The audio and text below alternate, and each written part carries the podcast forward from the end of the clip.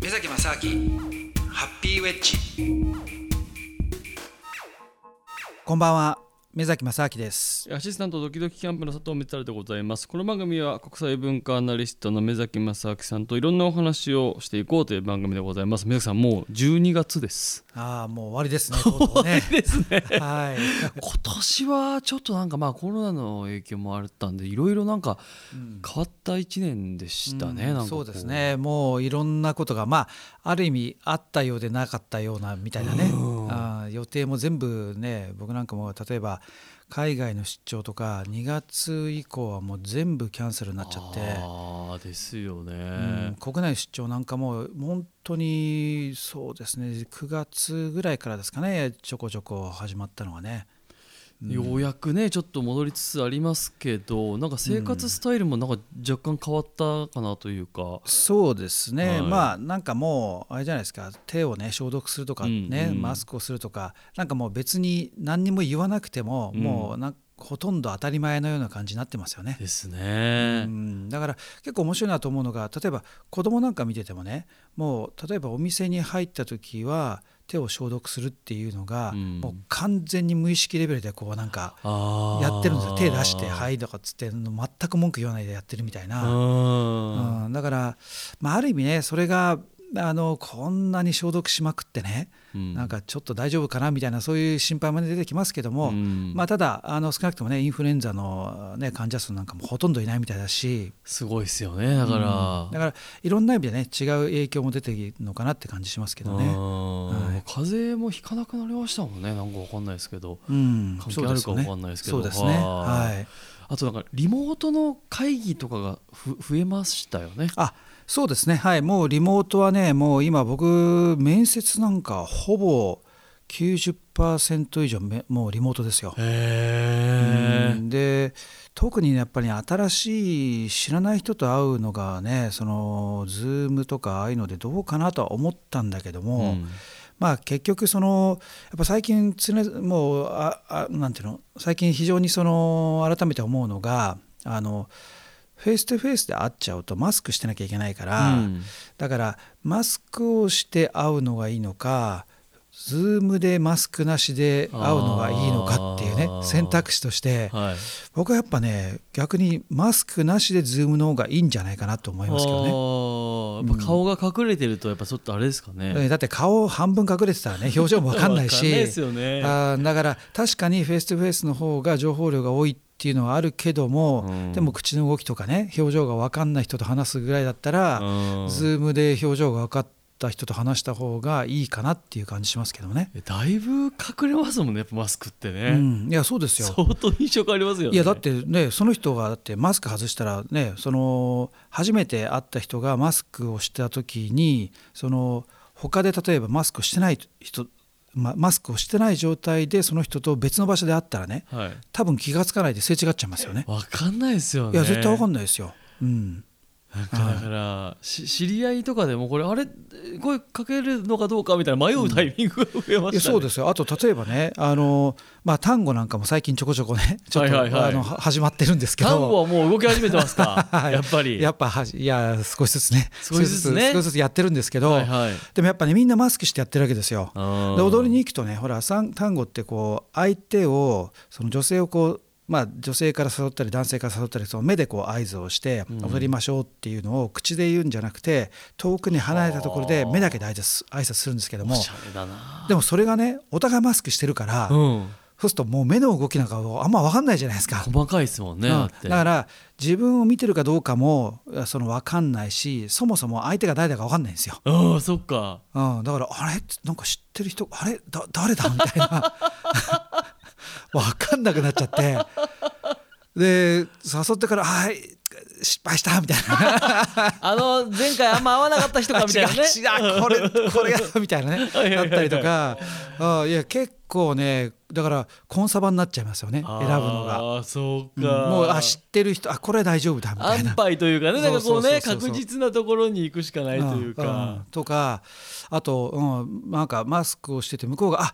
どうも久しぶり」とかつっ誰だっけなみたいな。あ どうもみたいな。一応言うんだけどずーっとなんかね踊ってる間誰だっけなとかっつってずっと考えてるとかね。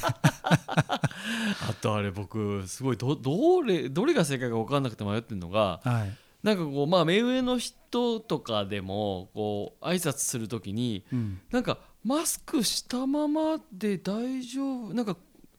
外してこ「こんにちは」っていうのが正しいのか。そんなのあるんですか？それそれやばいじゃないですかそんなの。なんていうんですかそのなな帽子取るみたいな。あなんですかね。感じというか。でいやいやでもそれ取っちゃ意味ないじゃないですか。そうなんですよ。だから結局取らないんですけど、なんかそのマスクをし続けているということが、あそれ失礼だみたいな？なんかみたいななんかな無意識のそのだから帽子の感じに近いのか分かんないですけどあなんかみたいのが。ーでもそんなこと言ったらじゃあどこまで脱ぎゃいいんですかだって。そうですね。じゃないですか。だからうん。まあそこはねでもねなんかフランスの話なんか聞いてるとあのー結構やっぱフランス人ってそういうその自分たちのねその自意識とか美的感覚とかすごくあのなんでこだわりがね強いから、は特にその新しい人と出会ったりとかあと知らないあの知り合いと出会ったりした時に必ずそのほっぺにまあ2回ぐらいキスするわけですよ。うん。でそのキスをする時にそのやっぱマスクしてキスするじゃ意味ねえだろうと。っていうのがあるみたいでうん。だからわざわざその挨拶の時だけマスク外してキスするらしいんですよ。全く意味ないじゃないですか意味ないですね。一番濃厚接触の時 そうにですね。マスクをしてるっていうね。だから、まあ、ある人の説によるといやだからフランスはすごいね。またあの感染が広がったんだみたいなね。あーでも国としてはあれですよ。だって今あのーまあ、年末なんかでその第2波がね、来てるとか第2波第3波が来たるとかっていう話になってますけども、えー、と法律で、えー、と路上で例えばあのマスクをしないで歩いてたら罰金で、えー、と350ユーロ取られるって言ってますからね、へえうん、だからもう4万円以上ですよ。罰金で、うん。すごいですね。うん、だからそのぐらい厳しいんだけどもまうん。あね相手と挨拶する時はマスク外してやるっていうね。そこまでこだわってやってるっていう。すごいですね。だからある意味その佐藤さんが言ってるそのなんかマスクをしてることによるその失礼さみたいなものっていうのは多分フランス人とちょっと共有してるのかもしれないですよね。あかも。しれないですね。うん。でもそうでもそういうこと言ったらじゃあ眼鏡も外さなきゃいけないとかね。眼鏡いいんですか？目上の人に。言われたことないですね。いやマスクも言われたことないですけど帽子も別に言われたことないですけど。いやでも帽子はなんとなくは例えばねお寺とかに行った時帽子取れとかなんかあるじゃないですか、はいとか礼をする時とか野球とかでなんかまあそうですね取るみたいな。お願いしますってあるじゃないですか。うんあと部屋の中入ったら帽子取れみたいな、ね、そうですね室内はみたいなのはなんかありますよね眼鏡はねいいんですかね。金はない目が見えまあない眼鏡お前眼鏡取れとかね。ねえだなだ誰に挨拶してるか分かんないですね。だ 誰でしたっけみたいな。そうですよね。まあだからでもいろいろ余計なものをなんか顔につけてうん。体に身につけてるっていうこと自体がなんかその人との距離をこうねはいはい。作っているものだからうん。私にはそこには何もないですよっていうねうん。その丸腰ですよっていうのをまあアピールする一つのなんかね手段なんでしょうはね。いはいなんかそね。うの感じなんですかうんね、うん。いやということで今ねフランスの話も出ましたけども目崎さんにはい。今日ちょっと伺いたいのはですね、はい。アメリカこれが大統領変わるということで、うん。どうなっていくのかと。うんこうなんかどういう影響があるのかというのと、はい。あと実際そのねじゃあトランプじゃなくてバイデンさんになったことで実はこんな影響があるとか実はこんなことみたいなのがちょっと海外に詳しい目崎さんに聞きたいんですけども。はい。あのまあ、僕はねあくまで、えー、とエネルギー政策っていう意味でちょっと話をねしてみたいと思うんですけれども、うん。これねあの一般的に例えばトランプさんの時っていうのはう、ん。あのなんか例えばパリ協定からね離脱しちゃうとかう、ん。いろいろその反、まあ、あのグローバルウォーミングの要するにその地球温暖化に対して、まあ、トランプさんはまあ非常にねマイナスマイナスというかあんまりそのいいと思ってなくてで結構その世界を分断させていくみたいな破壊者みたいなイメージってなんとなくあるありまじゃないですか。すねありますね。うん、でだから大丈夫かとこのおっさんみたいな。ちょっと怖い、ねうん、でメディアでまあどっちかというととにかく悪の強くてそのちょっとサイコパス的なね、うんうん、とこもあるんじゃないかみたいなとこあるんだけども、はい、でもね実際ねそのじゃあトランプがその何をその支持してかしてしていたかっていうと、うん、えっと、クリーンコールって言われるねこれ石炭なんですよね。はい、要するに石炭火力なんですよ。で、まあ、これはあの石炭火力っていうのは、まあ、今の状今のその世の中ではやっぱり CO2 の削減ということから考えると CO2 は一番出してるんですよね。これはもうあの圧倒的に例えば天然ガスとかあと原油とかと比べてももう全然その CO2 の排出量が多いんですよ。はい、で多いんだけどもただそれをいやでもクリーンコールだみたいなね。ちょちょっと、うん、ちょっとはだいぶちょっとっていうか昔ほどは出してませんよみたいな、うん、そういう感じでクリーンコールだって言い方をしてるんですけど。ただじゃあその石炭のメリットは何かっていうとやっぱ安い圧倒的に安いことと、はい、あとやっぱり、えー、結構豊富にあると。埋蔵量がやっぱりねえー、と一番ぐらい多いんじゃないですかね、あの天然ガスなんかに比べてもね、まあ、石油なんかに比べて圧倒的に多いですし、はい、で結構いろんなところで取れるわけですよ。日本だなんかでもね昔は炭鉱とかありましたからね。ただやっぱりその炭鉱とかそういうふうにあの、まあ、採掘するね際に結構事故があったりとか、うん、あとは環境に対する負荷っていう意味では、まあ、いろんな意味で、ね、昔は例えば蒸気機関車なんて、ね、石炭を燃やして、はい、もう黙々と煙をねあの上げてっていう世界だったじゃないですか。そう、ねはい、だからそういうものがあるんだけれども、うん、これね、えーとまあ、だからじゃあ石炭を支持してるからえーと、じゃあその環境にも反対してるんだっていう部分もあるんだけれども、うん、そのもう一つねあの重要な部分っていうのはトランプが反対してるのはねあの原発にも反対してるんですよ。うん反原発なんですよね。あ、うん、そうでしたか、うん、そうだそうなんですよ。でこれはでってことはですね民主党の方っていうのは実は原発推進派なんですよねどちらかというと。はあ、うん、そう考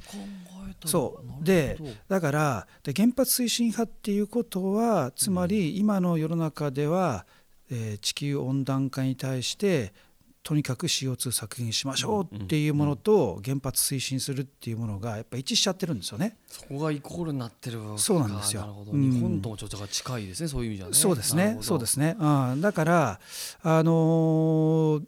どちらかというとだからトランプっていう人はもう既存のその価値観の中での要するに既存の価値観というか、えー、と昔からあるそのエスタブリッシュメントって言われるねそのアメリカにおける例えば金融とか、あと軍需産業とか、そういうそのまあいわゆるなんでしょうね軍産複合体だったりとか、あとそのまあ、ちょっとあんまりこういう話をしちゃうと陰謀論みたいになりかねないんだけども、まあ、ただ陰謀論まで言わなくてもどちらかというとその、まあ、政治的な勢力の問題なんですけどもね、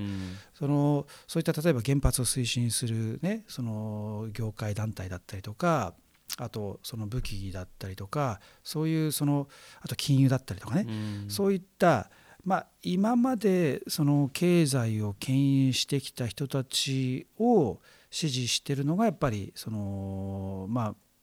トランプの昔の相手のね例えば、えー、とクリントン、まあ、あのの奥さんの方だったりとか、はい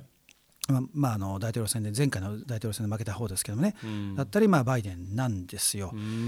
でだからトランプが出てきたっていうのはその一見そのいやもう世界がねなんかもう終わりに近づいてるんじゃないかっていうふうにメディア的には見えるところはあるんだけども、実はその、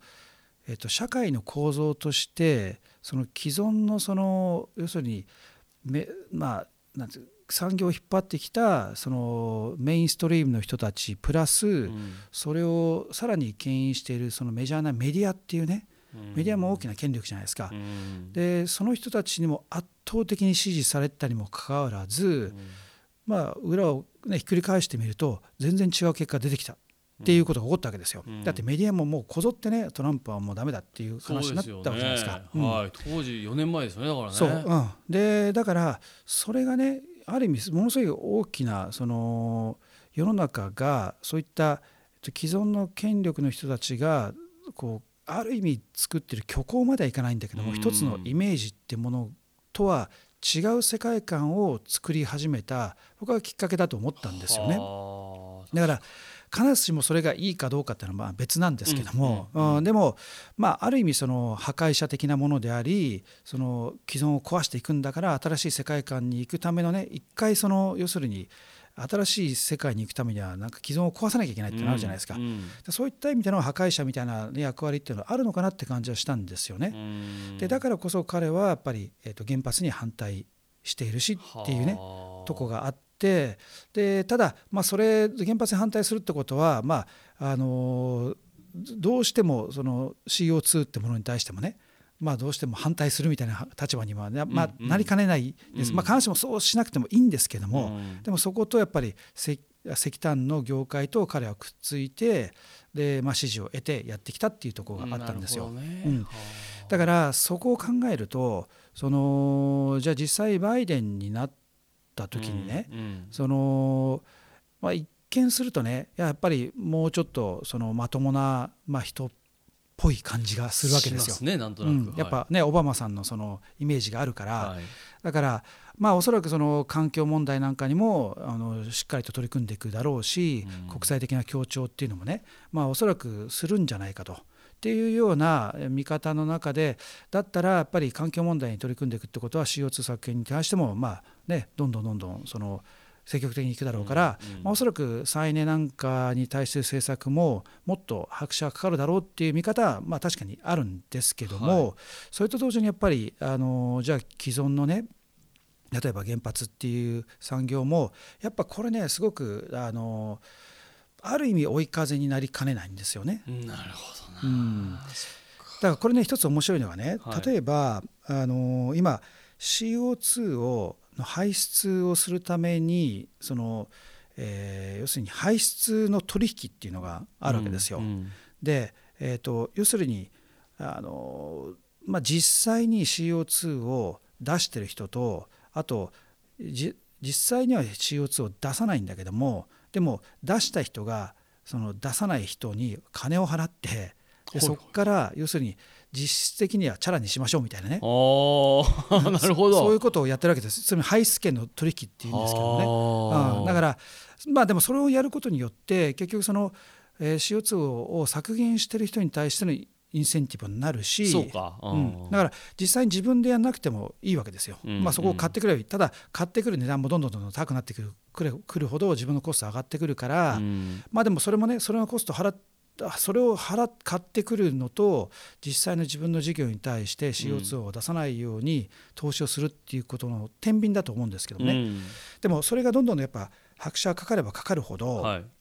やっぱりその世界的にねいやじゃあその例えばほらテスラなんてのはいがものすごいその評価が上がってるっていうのはやっぱりね電気自動車うんということで、まあ、CO2 のねその削減っていうのは非常にその効果効果というかその影響が大きいわけじゃないですか。うん。だからそういったところに注目が集まる反面その CO2 削減をなかなかできないところっていうのはコストが高くなっていくっていうことになればなるほどですね、うん。世界でじゃあどうやったら CO2 を削減するかってなるわけじゃないですか、うん。その時にじゃあよし我々ねめちゃくちゃ CO2 削減してますよって言って追いかけ追い風になるのはどこかっつったら原発産業ですよね。そうですね。めちゃくちゃだってね、うん。うん。だってほぼ CO2 出せませんっていうことだから、そうですね。うん、だからこの取引がもうどんどんどんどん世界的にいけばいくほどね彼にとっては美味しい追い風になっちゃうっていうことになるんですよ。なるほどだから、まあ、これもね、あのーじゃあ原発自体が本当にそのどこまでねその社会的に必要なのかとかあと我々がどうすべきかっていうのをちょっといろいろ考えなきゃいけないんですけれども、うんただ面白いのがその CO2CO2 CO2 っていうことだけで言えば、うんその原発ってあのいやじゃあ本当クリーンなエネルギーだってなるわけじゃないですか。でもこれってその環境問題って言った時にその今はなんか環境問題イコール CO2 っっていうふうになんか僕らの中で脳内変換されてる感じありますよね。ありますねありますね。ね。うん、だから何でもいいからとにかく CO2 が削減されたらもう環境にいいんだみたいな、うん、あそうなってんだけどよく考えてみたらいや本当にそうなんですかと、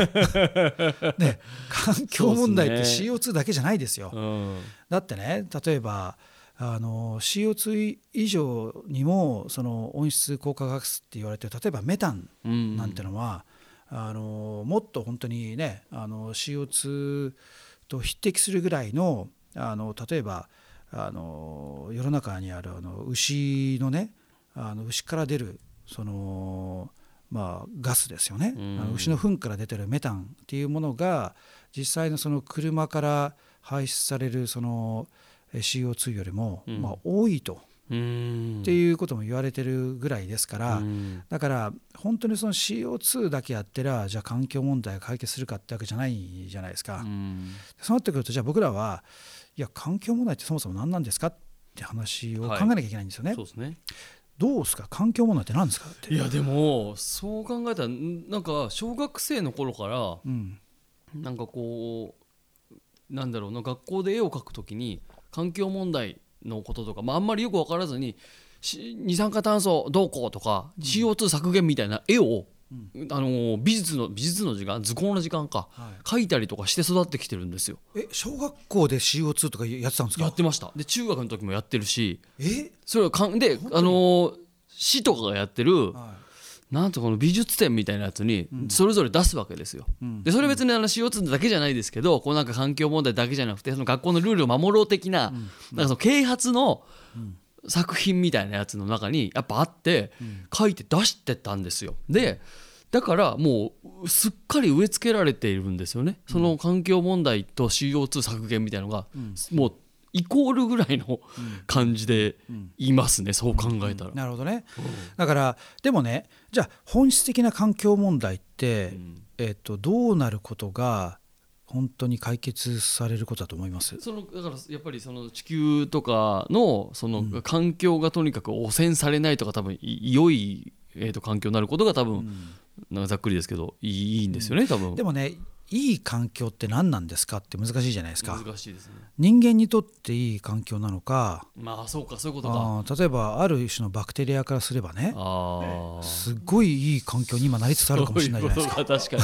世界のね、うん、そう。環境が、うん、もう赤潮からすればもう超喜んでるかもしれないですよ。そこだから人間にとってで果たしていいのかってことですね。自然の目から見たらまた違うかもしれないってことですもんね、うん、動物とか。だからそうでもそういうこと言い出しちゃうとね、うん、じゃあ今の環境を破壊してる元凶なんだってなったらじゃあ人間じゃないですかってなっちゃいますね一番ね、ね、じゃあ我々が死ぬしかないですよねそしたらね。ってことになっちゃうといやそれでいいんですかってなっちゃいますよね。誰どどこが基準にすればいいんですかね？うん、うん、だからこれねまああのなかなかこの明確な答えっていうのはね出しにくいとは思うんですけども、うん、まあ、僕が思うのはいややっぱり環境問題っていうものをその地球に優しいとか、うんうん、なんとかって言ってたらなんかおかしいんじゃないかなと、うん、要するに地球ってだって別にねその地球っていう人格があるわけでもないし、あのその地球に優しいって誰が思ってるんですかっていう。地球が「これいいよ」って言ってくれてるわけでも何でもないじゃないですか。ね、ね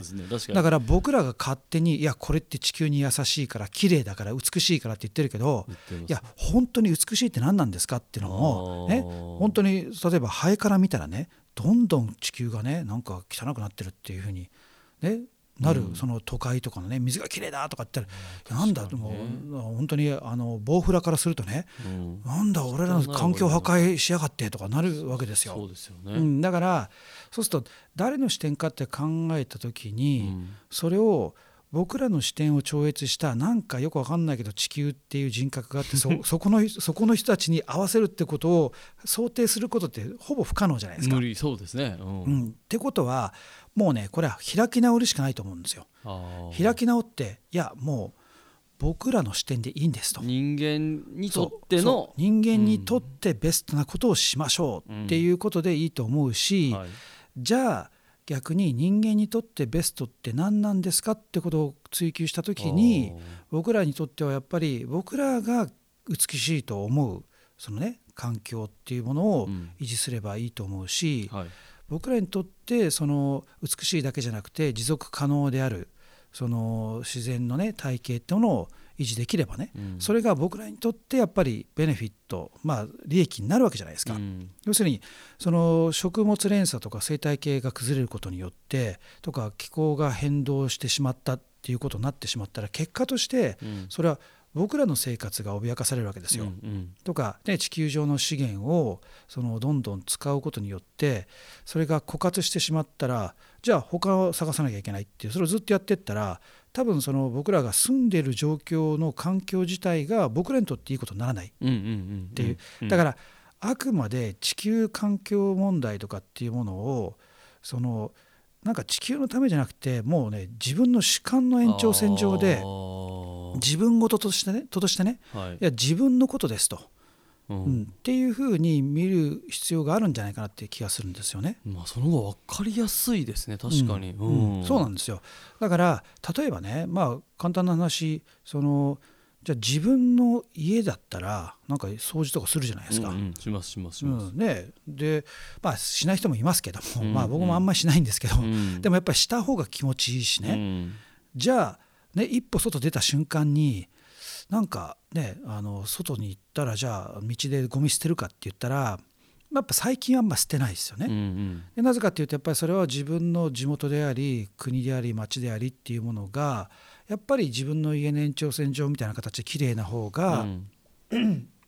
そのその綺麗な方がやっぱり気持ちがいいし、うん。ね。っていうこれをずっと延長させていくといやじゃあやっぱり地球全体我々がねす住んでいる地球全体がその綺麗な方が我々にとってね綺麗な方がやっぱり我々が気持ちいいでしょはいってい。うねでそれが我々が気持ちいいっていうのは我々だけじゃなくて、うん。その人間に寄生したり人間と共生している生物全部うんにとってもいい状態であるとその人たちが全部がいい感じで循環していくわけですよね。ただ当然このこの流れにシナリオに合わないうん例えば敵となるようなね、うん。今だったら分かんないです。じゃあ本当蚊とかね。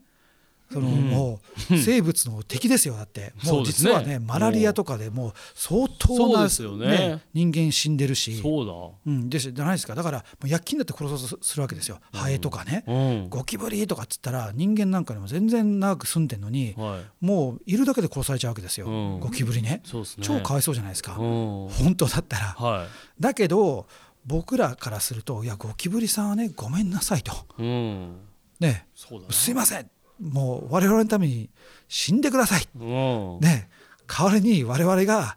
そのゴキブリさん以外のうん。その世界を作ってきますからっていうね。そうですね。そういう話ですよね。そうですね。勝手な話ですけどね。ですげえ勝手なんだけど。いや本当そうですね。いやすごい勝手なんだけど、まあでね。でもそれ以外だって僕らがね本当にじゃあゴキブリのこと考え始めたら、キリがないですもんね。キリがないところからだから人間よりもじゃあゴキブリにとって最高な地球を作ろうとかっつってやったら汚い。どういうことになるかですよね。汚い家でゴミも捨てずにね。ゴミも捨てないでそう僕らがだなんかもう人の死体とかそれにあってうん。ぐっちゃぐちゃになりながらもうなんかわけわかんないところでゴキブリだけがもううわーっと繁殖していくみたいなゴキブリにとってのもう最高な環境が環境てでゴキブリがもうせ食物連鎖の頂点に立ってやばいですねゴキブリ王国でもそれ何のためなんですかじゃないですかそうですねうん、だからやっぱね僕らはあくまで人間視点以外っていうことを抜け出せないんじゃないかなと思うんですよ。うん。つまりそれでいいですしね。うん。いいっていうか、そこをうん。下手にねいや例えばじゃあ宗教的なねいや神だとかなん。とかねとか言ったっていいかもしれないけどでもそれ自体もそれを考えてる我々の意識の延長線上みたいなもんじゃないですか。そうですね。だからそうなってくるといやだったらそういうそのなんか人間のためにっていうことだからこそ必ずしもなんか人間だけがその直接的な利益をこう、ね、被るというかえ得られるようなものじゃないじゃないですか、実際、はい。はいうん、今のだからこそ環境問題ってその、ね、象徴的なものであって、うん。その人間にとって最高な状況っていうものは人間を取り巻く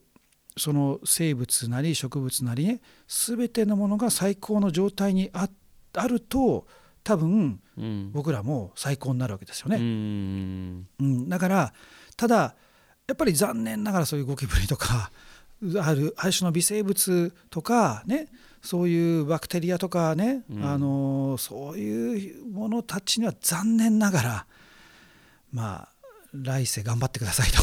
そうですね。うん、ぐらいの、まあ、か他の他の星でちょっと頑張ってくださいと。い うふうにやるしかないんだけれども、うん。でも本当にそれがだからある意味唯一僕らと僕らの仲間全てに対して最高に持っていきましょうっていうぐらいしかないかなって感じがしますかね。うん。そうなってくるとじゃあその我々と我々の仲間がどうやったら永続していくか、うん。どうやったらそれが持続可能っていうかずっと続いていくかっていう循環してね続いていくかっていうことを僕らは考えなきゃいけないと思うし、うん。それが本当の環境問題だと思うんですけどもね。うそうなってくるとじゃあねあのーまあ話がね原発っていうものが本当に人類であり、まあ我々にねその近い生物全てが原発からエネルギーを得るっていうことをやるその発電をすることによって本当に長期的にねもう継続していいんですかって考えたら、うん。まあおそらくノーでしたよね。まあそうですよね。残念ながらね。うん。うん。だからその例えば経済的なコスト云々もあるんだけども、うん。やっぱりどれほどそのまあ要するに他に対して影響が与えるかってことは我々もよく検証できてないし、うん。まあ要するに人間がその扱うことができてないわけですよ。そうですね。扱いきれてないっていうことがありますよね。だからそういうものはやっぱり何が起こるかも分かんないし、うんまあね持続可能じゃないですよね。そうですね。だからやっぱりねその環境イコール CO2 っていうものじゃないもうちょっとね広い視点で考えるってことがやっぱ必要なのかなって感じしますけどね。なるほど。いや、はいこのトランプバイデンの流れから一番この大事なねこの目崎さんの一番のこの持ち場のところからこう切っていただきましたけれども、はいこれ今まあ収録しているのが11月で、はいで放送が12月の末になりまして、うんでいよいよこの、えー2021年ということになるわけですけどこのはい。環境ねこのサスエネに関して考えても2021年、結構大事な年になってくる感じですかね。そうですね。そうですね。だから本当にねあの僕はその全てをやっぱりこれね環境問題だけじゃなくて、うん。あの自分のその幸せとかね社会のこととかっていうのも実はどれだけそのじ他人であり周りと自分ごとってものをどうやって融合できるかっていうのが一つのキーじゃないかなと思ってるんですよね。うん。つまり全てを自分ごとで考えられるかどうかだと思うんですよ。よそうなったらねだって自分もハッピーで周りもハッピーってことになれるわけじゃないですか、うんうん。だからそれは、ね、友達でもそうだししっかりね会社も社会も環境も全部全部ね、うんそっち側でいくことが、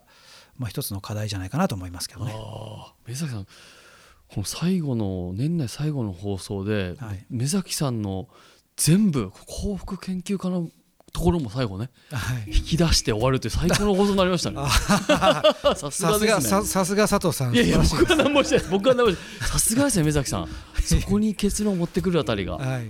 さすがですね。いやもう佐藤さんのおかげです。何もしてないです。あいます。合図中ってただけですけども、えーということでじゃあえー今年もねさまざまお付き合いいただきましてありがとうございました。また来年あの目崎さん、い、ろんなお話聞かせていただければなと思っております、はい。えーということで2020年もお世話になりました。ありがとうございました、えーアシスタントのドキドキキャンプ佐藤光晴とパーソナリティはこの方でした、はい目崎正明でした、えー皆様良いお年を。ありがとうございました。ありがとうございました